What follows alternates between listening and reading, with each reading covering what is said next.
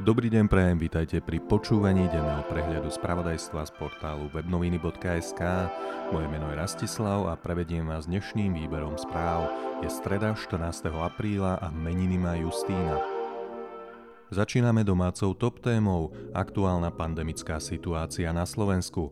Včera sa uskutočnila tlačová konferencia premiéra Eduarda Hegera, ministra financí Igora Matoviča, ministra zdravotníctva Vladimíra Lengvarského a šéfa Inštitútu zdravotných analýz Mateja Mišíka. Spoločne informovali o epidemickej situácii na Slovensku. Situácia sa podľa premiéra zlepšuje, príjmy do nemocníc sa znižujú a na Slovensku už nemáme žiadne čierne okresy. Od budúceho týždňa sa preto budú uvoľňovať niektoré opatrenia. Ako informoval minister financií Igor Matovič, otvárajú sa obchody a služby, podmienkou bude jedna osoba na 15 metrov štvorcových a negatívny test. Taktiež sa povoluje aj šport v exteriéri a to v skupine 6 osôb a s testom. Slováci budú môcť od pondelka navštíviť aj zoologické a botanické záhrady či knižnice. Zároveň svoje služby opätovne budú môcť ponúkať aj hotely a penzióny, avšak zatiaľ bez reštaurácií.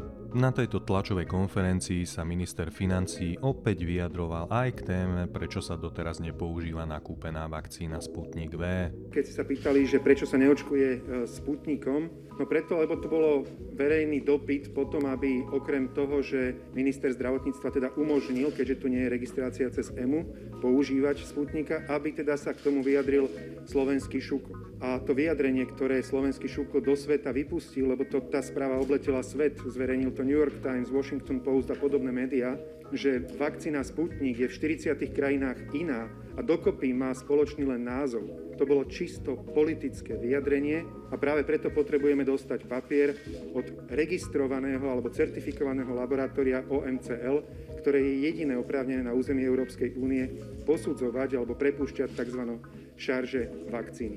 Prvé dáta, ktoré máme po Veľkej noci, ukazujú, že reprodukčné číslo nám začalo stúpať. Čokoľvek je pod jedna, znamená, že sa vírus šíri pomalšie. Avšak za posledné dni sme spozorovali, že toto reprodukčné číslo začalo opäť rásť. Sme ešte pod jednotkou, hýbeme sa okolo 0,95. Práve tie dáta ukážu, ako sa nám darilo cez Veľkú noc. Pokračujeme prierezom domáceho spravodajstva.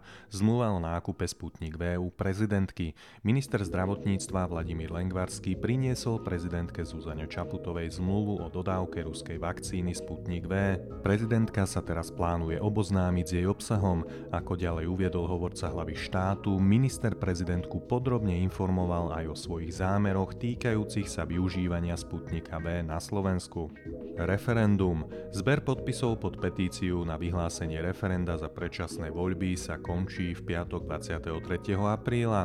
Informoval o tom predseda petičného výboru Erwin Erdeli. Pod spomínanú petíciu sa podpísalo približne 400 tisíc obyvateľov Slovenska. V referende sa chcú ľudí pýtať, či súhlasia s tým, aby sa skrátilo 8. volebné obdobie Národnej rady tak, že by sa konali voľby do 180 dní od dňa vyhlásenia výsledkov tohto referenda.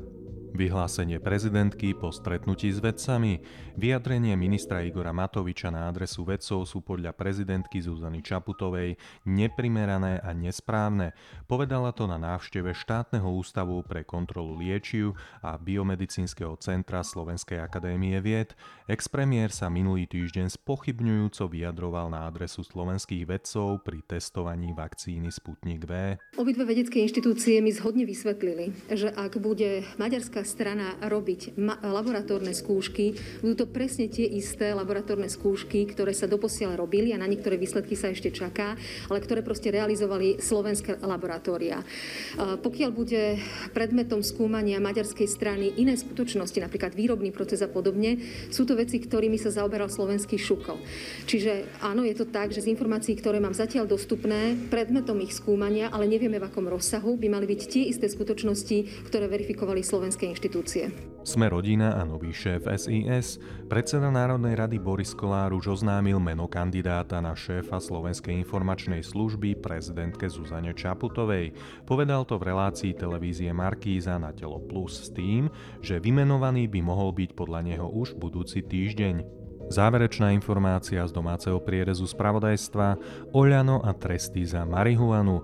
Hnutie Oľano je otvorené debate o zmierňovaní drakonických trestov za držbu marihuany.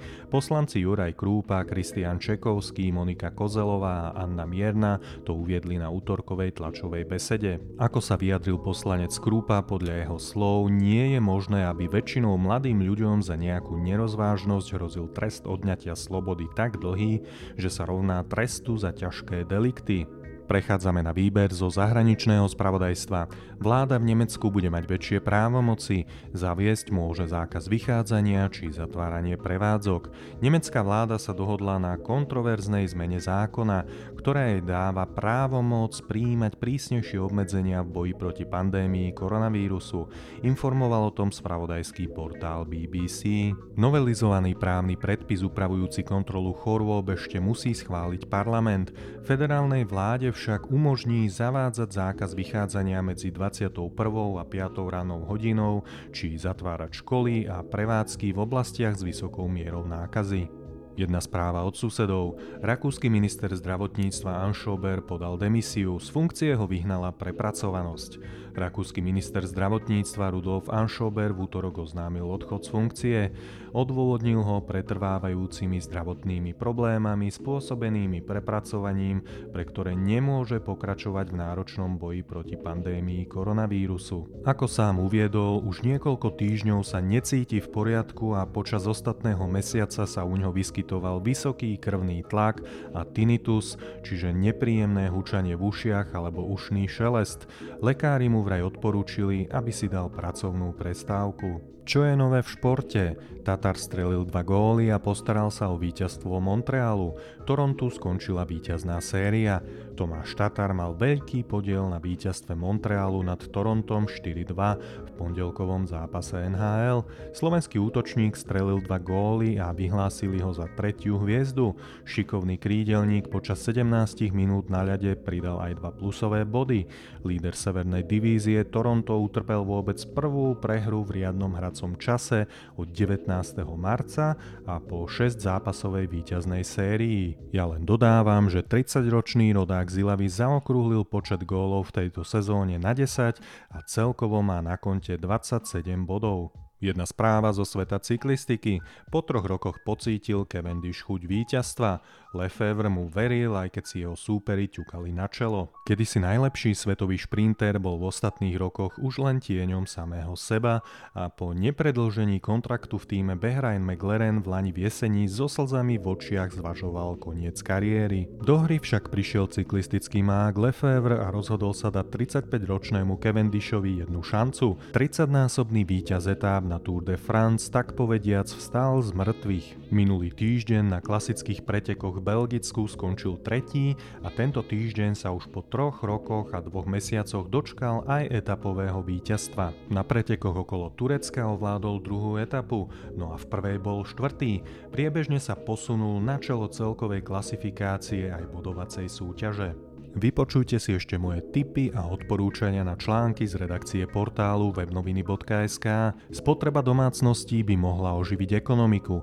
Na účtoch sa Slovákom zdroje uložili bez toho, aby museli obmedzovať svoju celkovú spotrebu. Značná časť výdavkov domácností v ostatnom období išla na uspokojenie životných potrieb, teda napríklad na nákup potravín či bývania. Pandemické opatrenia nákup základných vecí neobmedzili a k tomu Slováci trávili strávili v dôsledku pandémie doma ešte viac času než obyčajne, doplnil Michal Horvát, hlavný ekonóm Národnej banky. Nárast spotreby by mohol pomôcť v oživovaní slovenskej ekonomiky, je však možné, že úspory si kvôli strachu z budúcnosti mnohí radšej ponechajú. Viac sa o tejto téme dočítate v článku Kamily Oláhovej.